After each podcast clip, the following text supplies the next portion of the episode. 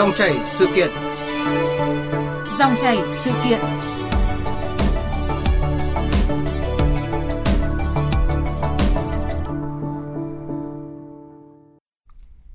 À, thưa quý vị và các bạn, à, cách đây 3 hôm thì nhiều nghệ sĩ Việt Nam đồng loạt đăng tải nội dung kêu gọi người hâm mộ đầu tư tiền kỹ thuật số hay còn gọi là tiền ảo. À, dù họ nhanh chóng xóa bài đăng, à, nhưng sự việc này thì đã thu hút sự chú ý của rất nhiều người. Và trước đó thì cơn sốt đầu tư tiền ảo, tiền số không ngừng nóng lên, nhất là thời điểm nhiều người phải nghỉ ở nhà hoặc là mất việc làm do dịch Covid-19. Họ đầu tư với hy vọng là giàu lên nhanh chóng và trở thành tỷ phú. Nhưng liệu đây có phải là cơ hội đổi đời hay là nguy cơ cháy túi? À, vâng, thưa quý vị, à, chị Lê Tuyết có đặt câu hỏi này là bởi thực tế là các sàn giao dịch tài chính à, nở rộ như nấm mọc sau mưa. Hàng nghìn nhà đầu tư bị lừa đảo À, vì sàn ma với số tiền hàng trăm tỷ đồng bốc hơi. À, thế nhưng thì dường như vẫn chưa đủ để các nhà đầu tư hồi tỉnh. À, một hiện tượng rất nguy hiểm, đó là có người sau khi bị lừa đảo lại tiếp tục gia nhập các sàn khác để mong gỡ gạc. Điều này khiến nhiều người quan tâm lúc này là vì sao biết việc đầu tư mạo hiểm và có nhiều yếu tố rủi ro mà vẫn có quá nhiều người xa bẫy. Những nạn nhân trong vụ việc này thì có thể đòi lại số tiền đã đầu tư hay không và làm gì để không sập bẫy sàn giao dịch tài chính ảo. Để có góc nhìn à, về nội dung này thì dòng chảy sự kiện hôm nay chúng tôi trao đổi với luật sư Trần Xuân Tiền, trưởng văn phòng luật sư đồng đội, đoàn luật sư thành phố Hà Nội. Quý vị quan tâm đến nội dung này thì à, muốn đặt câu hỏi trực tiếp cho khách mời thì xin mời gọi điện đến số điện thoại là 02435 563 563. Các biên tập viên của chúng tôi thì đang chờ nghe cuộc gọi của quý vị và bây giờ thì mời biên tập viên Văn Hiếu trao đổi với vị khách mời. À, vâng, à, cảm ơn chị Lê Tuyết. À, xin chào và cảm ơn luật sư Trần Xuân Tiền ạ, à, đã tham gia chương trình hôm nay với chúng tôi ạ. Xin chào biên tập viên, xin chào quý khán giả Đài tiếng Việt Nam. À, thưa quý vị và các bạn, à, trước khi bắt đầu cuộc trao đổi, à, à, xin mời luật sư Trần Xuân Tiền à, và quý vị thính giả nghe một phản ánh ngắn ngay sau đây của chúng tôi. Cuối tháng 4 vừa qua, tại thành phố Hồ Chí Minh, trong vòng chưa đầy một tuần, đã có hàng ngàn người báo mất tiền từ vụ việc sàn tài chính Cuncat có dấu hiệu lừa đảo, chiếm đoạt tài sản lên đến hàng chục, hàng trăm tỷ đồng. Đầu tháng 5, lại thêm một sàn giao dịch có tên là Budget cũng biến mất. Theo đó, website của sàn giao dịch này bỗng bất ngờ bị sập, khiến nhà đầu tư không thể đăng nhập vào tài khoản, trong khi các cấp lãnh đạo thì không thể liên lạc được. Những người đầu tư đã không thể rút tiền về. Hiện tại mình đang lỗ 95% cái số vốn của mình đầu tư ra. Khi tôi đòi mà họ không chấp nhận theo cái ý nói lúc ban đầu đấy thì họ đã block mình ra khỏi nhóm. Khi là mình đang quan tâm và tìm hiểu đến trường này thì không biết là chị đã tìm hiểu lâu chưa? Chưa bao giờ những lời mời chào tham gia vào các sàn đầu tư tài chính trở nên dễ dàng như hiện nay. Thông qua mọi hình thức điện thoại, website, Facebook, Zalo, nhiều lời chào mời được đưa ra với mức hấp dẫn về lợi nhuận lên tới 30% một tháng. Các bạn à, không bứt chay hay là không cần nhìn ngắm thị trường, các bạn vẫn có lợi nhuận hàng ngày luôn và lợi nhuận sẽ dao động từ 1,5 đến 3% một ngày. Thực tế thời gian qua, các sàn giao dịch ngoại hối, vàng, tiền ảo hay còn gọi là sàn tài chính ma phát triển nở rộ. Sàn này sập, sàn khác xuất hiện. Tài sản bị lừa đảo của người bị hại lên đến con số hàng trăm tỷ đồng. À, thưa luật sư Trần Xuân Tiền ạ, ông có bình luận như thế nào thì sau khi nghe cái phản ánh à, vừa rồi ạ? Thì sau khi nghe phản ánh thì tôi thấy là đây là một cái đại đang tồn tại ở xã hội chúng ta. Khi mà câu chuyện đầu tư kinh doanh tiền ảo với niềm hy vọng đôi đời trong tích tắc của nhiều người thì từ những người làm công sở, thì bác sẽ ôm, các bà bán thịt ở ngoài chợ.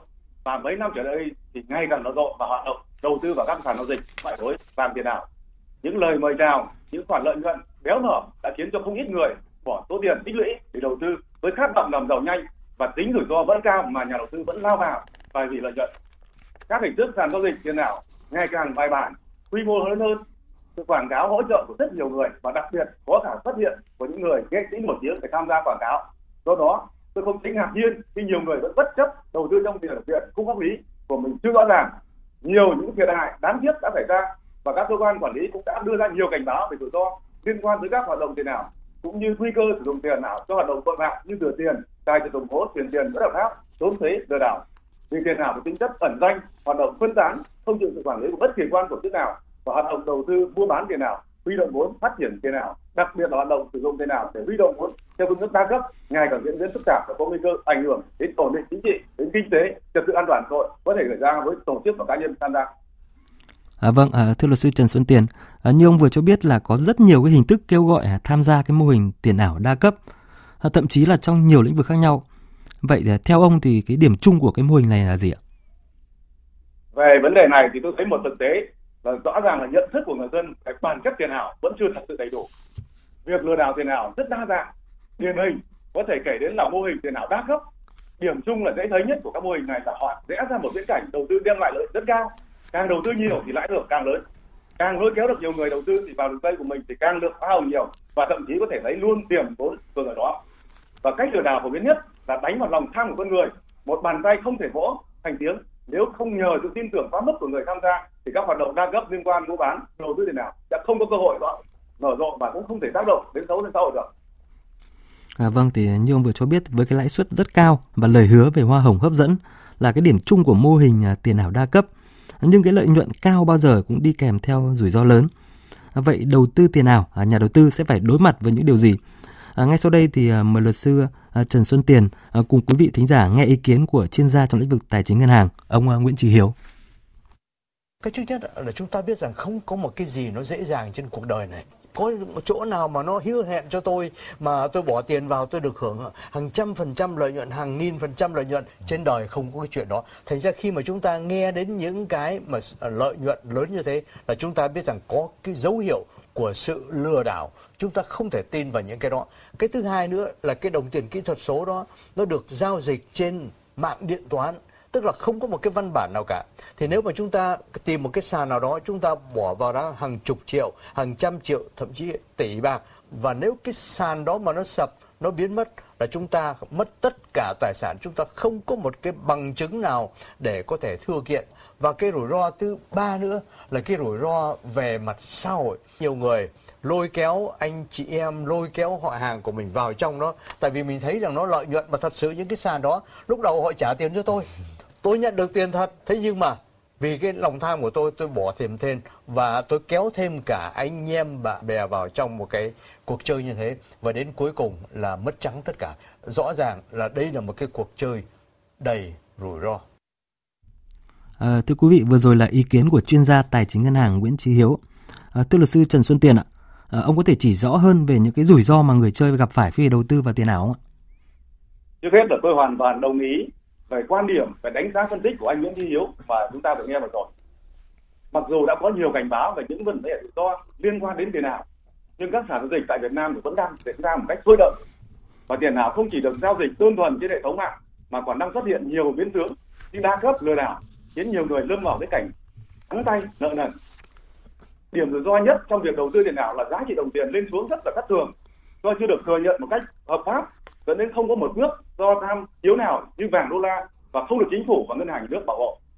Bên cạnh đó thì các mô hình kinh doanh tiền ảo tại Việt Nam diễn ra rất là tự phát. Các cá nhân tự mua đi bán lại các đồng tiền ảo mà không đăng ký với bất kỳ cơ quan quản lý nhà nước nào. Và sự hiểu biết của các nhà đầu tư còn hạn chế, do đó không tránh khỏi khả năng bị lừa dối khi tiền ảo bị như thế nào giá trị một cách bất hợp lý khi chỉ nhìn vào lãi suất mà tham gia không tìm hiểu đồng tiền có hợp pháp hay không. Và thêm nữa là hiện nay có một bộ phận không nhỏ các công ty các cá nhân lôi kéo các nhà đầu tư mua tiền ảo tổ chức sàn giao dịch tiền ảo các hoạt động này thực chất là vi phạm pháp luật về tài chính và ngân hàng của Việt Nam.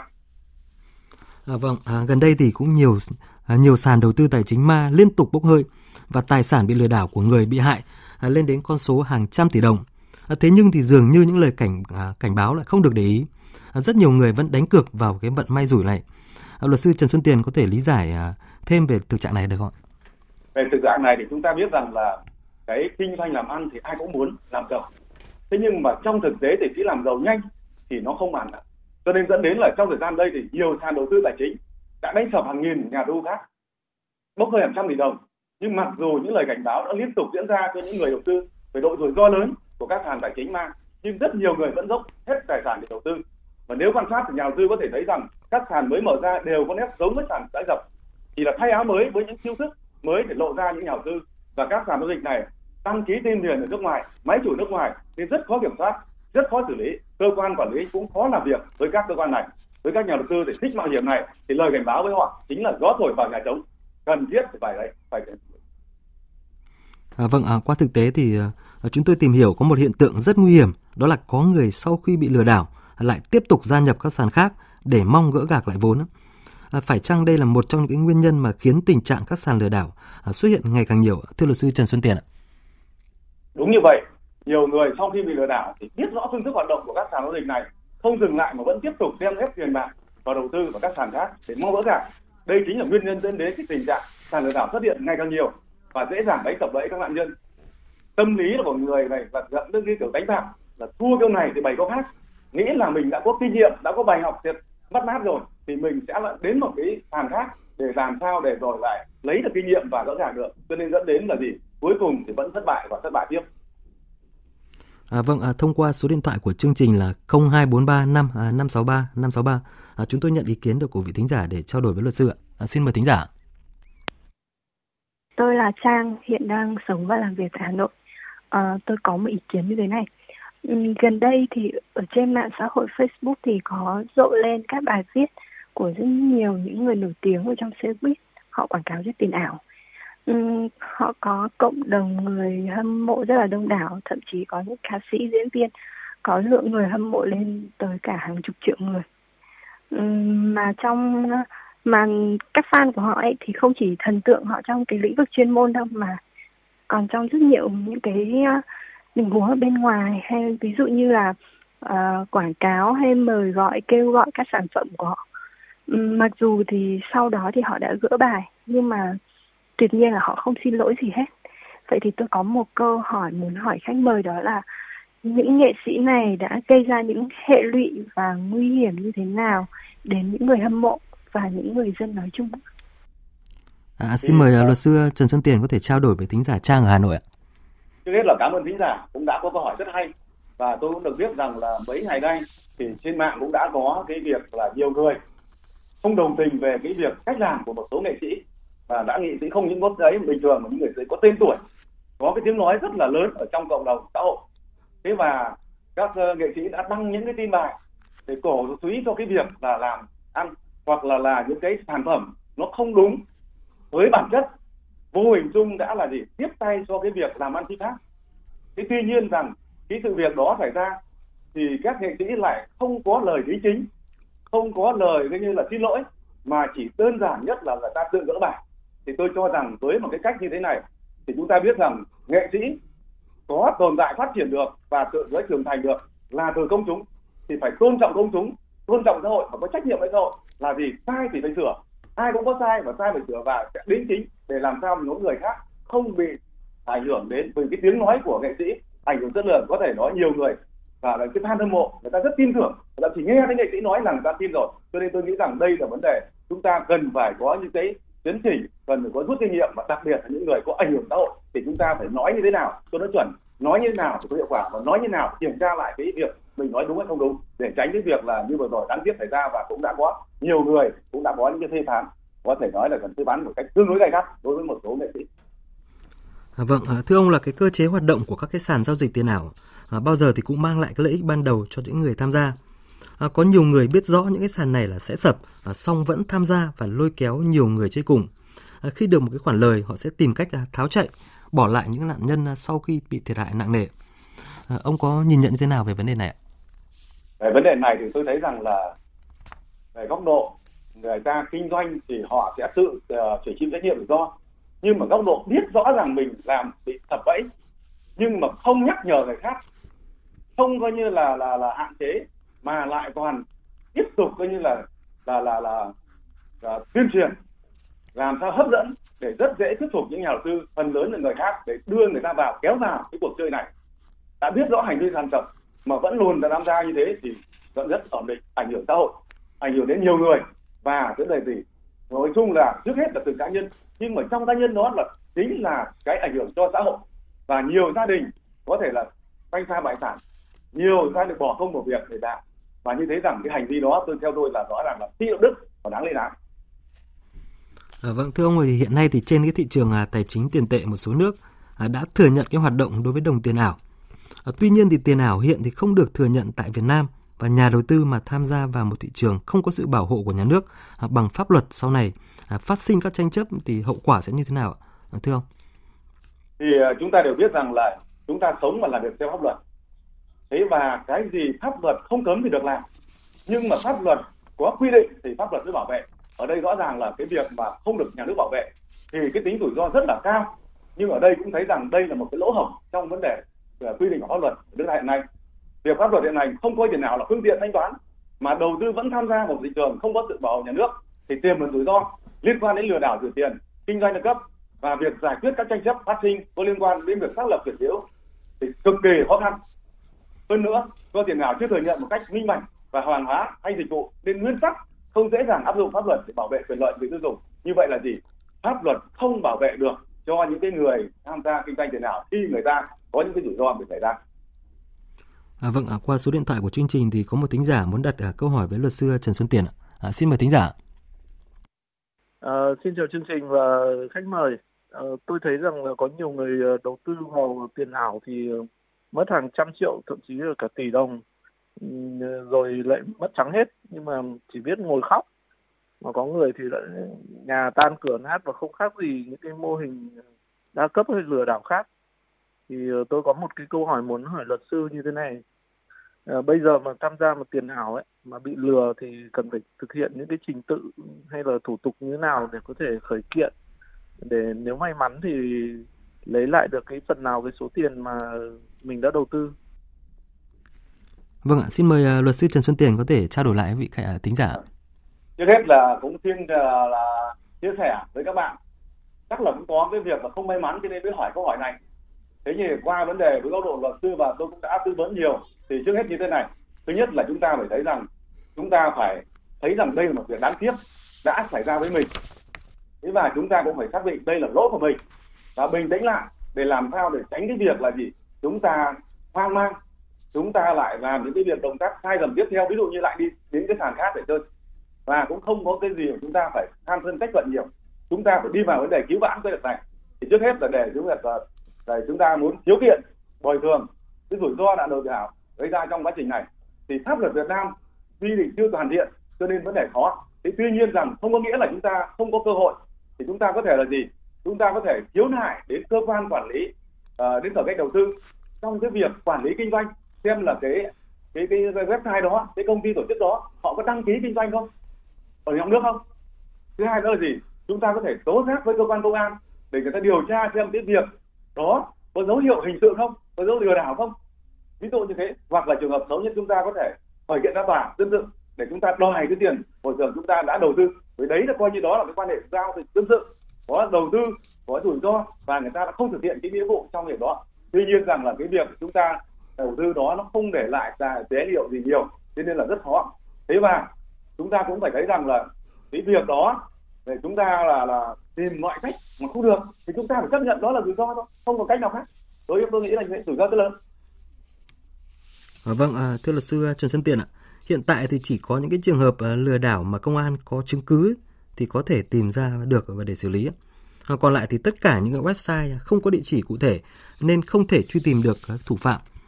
Vậy vào những cái trường hợp như thế này thì người dân hoặc nhà đầu tư tham gia vào thị trường này cần phải lưu ý những vấn đề gì thưa ông? Thì chúng ta đều biết rồi tức là pháp luật không bảo vệ những cái gì mà uh, uh, pháp luật uh, quy định như đây không quy định. Thế nhưng mà tuy nhiên thì chúng ta đang sống trong một cái thời đại công nghệ số và kinh tế số ảo. Thì và ở Việt Nam chúng ta thì cái hoạt động này tương đối phát triển. Thế tuy nhiên rằng là cái khung pháp lý chưa rõ ràng và nhà đầu tư cần phải nghiên cứu thật nghiêm túc về thế nào có thể bắt đầu đầu tư kinh doanh như thế nào chọn lọc như thế nào người ta làm được mình không có nghĩa là người ta làm được mình làm được mà phải rút được kinh nghiệm và những bài học đã thất bại của một số người để làm sao là gì? Đầu tư vào một cách an toàn đầu tư mức độ thôi, chứ không phải đầu tư quá nhiều. Và đầu tư những chỗ mà chúng ta có niềm tin, chúng ta đã biết được cái cái cái tổ chức đó, cái cá nhân đó, người ta có uy tín, người ta có cái tài trợ. Vì trong thực tế thì cho vay ngân hàng cũng đều phải là gì có bảo lãnh. Chúng ta đi đầu tư, chúng ta không có một cái gì để bảo đảm. Thì chúng ta cái rủi ro đã tiềm ẩn ngay từ khi chúng ta bắt đầu đầu tư. Do vậy, cái vấn đề lợi nhuận là cái cái cuối cùng, chứ không phải lợi nhuận là cái nhìn thấy ban đầu. Vậy thì đến nay thì ờ, dưới góc độ luật pháp thì chúng ta đã có những quy định như thế nào về cái tiền ảo? Và kinh doanh tiền ảo ạ, thưa luật sư? Về vấn đề cái tiền ảo thì chúng ta biết rằng là tại à, à, quyết định số 1255 của Thủ tướng Chính phủ cũng đã phê duyệt đề án về hoàn thiện khung pháp lý về quản lý sử dụng đối với tiền ảo, tiền điện tử và tiền ảo. Thế và cũng đã có chỉ thị số 10 của Thủ tướng Chính phủ về tăng cường quản lý cái hoạt động này. Thế nhưng mà hiện nay thì thống đốc ngân hàng nhà nước cũng đã ban hành cái chỉ thị số 02 về các biện pháp tăng cường kiểm soát các giao dịch hoạt động liên quan đến tiền ảo vào ngày 21 tháng 7 năm 2017 thì đã có công văn 5.747 gửi văn phòng chính phủ và khẳng định rằng là tiền ảo nói chung không phải là tiền tệ và không phải là phương tiện thanh toán hợp pháp. Theo quy định của pháp luật Việt Nam, việc phát hành cung ứng và sử dụng tiền ảo làm tiền tệ hoặc phương tiện thanh toán là hành vi bị cấm. Như vậy là gì? Cái việc làm mà sử dụng tiền ảo trong hoạt động kinh doanh trong một phạm vi từng mực đó là pháp luật đang cấm và không cho thực hiện và không khuyến khích cái việc này.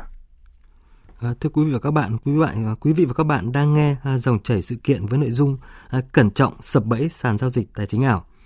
À, thông thông qua số điện thoại của chương trình thì chúng tôi cũng nhận ý kiến của thính giả. Alo ạ. Vâng ạ, tôi nghe, nghe được ạ. À, xin mời anh giới thiệu tên và đặt câu hỏi với vị luật sư ạ. Vâng, tôi là thính giả Trung Thành ở Vĩnh Phúc ạ. À, xin qua thị đài tiếng nói Việt Nam có câu hỏi này với luật sư ạ. À, hiện nay đúng là vấn đề tiền ảo là liên quan vấn đề tài chính mà thống đốc ngân hàng đã có biện pháp xử lý. Tôi muốn hỏi một cái vấn đề nữa là ờ, hiện nay có những công ty tài chính sau lúc bóng ngân hàng được ngân hàng thành lập ra, họ soạn thảo những hợp đồng mà nhiều trong nội dung hợp đồng có nhiều vấn đề nó trái với quy định của pháp luật, ví dụ như lãi suất, vượt quá những quy định của lãi suất theo bộ luật dân sự. Nhưng tuy nhiên ở dưới cái hợp đồng đấy, phần cuối hợp đồng này hợp đồng được điều chỉnh theo luật pháp của Việt Nam, mọi tranh chấp xảy ra khi có liên quan đến nội dung hợp đồng thì sẽ không qua thông qua tòa án tại Việt Nam để giải quyết. Nhưng tuy quá trình thực hiện ấy, thì theo người dân những à, khách hàng liên quan ấy thì họ là khi đã đặt bút ký vào hợp đồng đấy thì tất cả những nội dung nào không phù hợp với luật pháp Việt Nam thì đương nhiên phải điều chỉnh theo luật pháp của Việt Nam. Tuy nhiên à, bên công ty tài chính thì quá trình thực hiện họ liên tục bịa đặt vu khống thậm chí đe dọa ép buộc khách hàng phải thực hiện với cái trả cái lãi suất thậm chí là trên 40% năm và cái việc này đã xảy ra từ năm 2017 cho đến nay là rất nhiều hàng triệu khách hàng đã rơi vào cái bẫy này và họ muốn trả thì sẽ là dính vào một cái vi phạm pháp luật vì ờ, liên quan đến việc là tiếp tay cho hành vi vi phạm pháp luật. Nên xin hỏi luật sư thì cái biện pháp nào để xử lý và cách xử lý của thống đốc ngân hàng nhà nước với việc này như thế nào để người dân đảm bảo là đúng quy định của pháp luật, không bị thiệt hại và cũng không bị thì, thì tiếp tay cho hành vi vi phạm pháp luật ạ. Xin cảm ơn luật sư và đài kỳ đài. Dạ, xin mời ờ, luật sư ờ, Trần Xuân Tiền trao đổi với tính giả Trung Thành ở Vĩnh Phúc ạ. Về câu hỏi của anh Trung Thành ở Vĩnh Phúc ấy, thì câu hỏi nó rất là thực tế. Bản thân chúng tôi đã đang thực hiện cái việc ủy quyền để, để xử lý nợ cho các tổ chức tín dụng. Cái thể như thế này người ta cũng đang nghiên cứu rất kỹ pháp luật của Việt Nam và người ta cũng đã đưa ra hợp đồng rất là cẩn thận. Thế nhưng mà những cái vấn đề lãi suất cao đó người ta không tính vào cái lãi suất cho vay mà người ta nói là tính vào lãi phạt. Lãi phạt do mình chậm trả tức là một cái phụ lục hợp đồng. Cho nên dẫn đến là trong một góc độ đó người ta đang lách luật và pháp luật coi như là không xử lý họ được trong một trạng mục nào đó. Thế là ở đây chỉ có cái là gì? Những người vay chúng ta thực hiện nghiêm túc hợp đồng. Và khi đặt bút ký chúng ta phải nghiên cứu thật kỹ các điều khoản hợp đồng để tránh cái việc là gì? Lúc vay chúng vay lấy được. Không cần đọc kỹ vì điều khoản hợp đồng rất là rất nhiều phức tạp. Cho nên chúng ta phải nâng cao cái việc lên để và chúng ta chủ động cái việc khoản vay khi chúng ta thực hiện các giao dịch dân sự để tránh những cái việc là chúng ta đi được chúng ta kiện chúng ta đòi. Vẫn có nhiều vấn đề để, để phân tích đánh giá cái điều đó không được. À, vâng, à, xin được cảm ơn thính giả Trung Thành ạ. À, thưa luật sư à, Trần Thân Thiền, à, để người dân không sập bẫy tiền ảo và Thời gian tới thì chúng ta cần hoàn thiện cái khung pháp lý về tiền ảo và tài sản ảo cái theo hướng như thế nào? Về để cho người dân mà không uh, bẫy và hoàn thiện khung pháp lý thì tôi thấy thì là trước hết là gì? Những nhà đầu tư kinh doanh tiền ảo, các app trên mạng cần phải tìm hiểu pháp luật thận trọng hơn và khi đầu tư vào trong những lĩnh vực này và để người dân không sập bẫy thì pháp luật chúng ta cần nhanh chóng hoàn thiện những cái gì chúng ta phải đi theo kịp với pháp luật của thế giới, cái dòng chảy của tự nhiên, hiện tại cái việc nó đang giao dịch và rất là phải nói là tương đối khá phổ biến, dẫn đến cái việc là gì? Chúng ta không thể chờ được để pháp luật lúc nào nữa mà chúng ta phải nhanh chóng đưa ra pháp luật quy định một cách rõ ràng để làm sao điều chỉnh cái hành vi đó, thu được thuế và kịp thời bảo vệ cái quyền lợi của những người tham gia trong trong cái cuộc chơi này để làm ăn. Và tránh cái việc là gì? Có cái dự luật là sập bẫy, rồi dẫn đến cái việc rất xấu, nợ nần tràn lan kéo cả gia đình cả dòng họ tan nát và dẫn đến ảnh hưởng xã hội nó hệ lụy đến rất nhiều vấn đề về đời sống kinh tế xã hội cho nên dẫn đến là gì chúng ta cần thiết nhanh chóng thực hiện hoàn thiện pháp luật À, vâng, à, xin được à, trân trọng cảm ơn luật sư Trần Xuân Tiền, à, trưởng văn phòng luật sư đồng đội đoàn luật sư thành phố Hà Nội à, đã tham gia chương trình của chúng tôi ngày hôm nay. À, cảm ơn quý vị đã nêu ý kiến, à, đặt câu hỏi về nội dung của dòng chảy sự kiện hôm nay. Cẩn trọng sập bẫy sàn giao dịch tài chính ảo.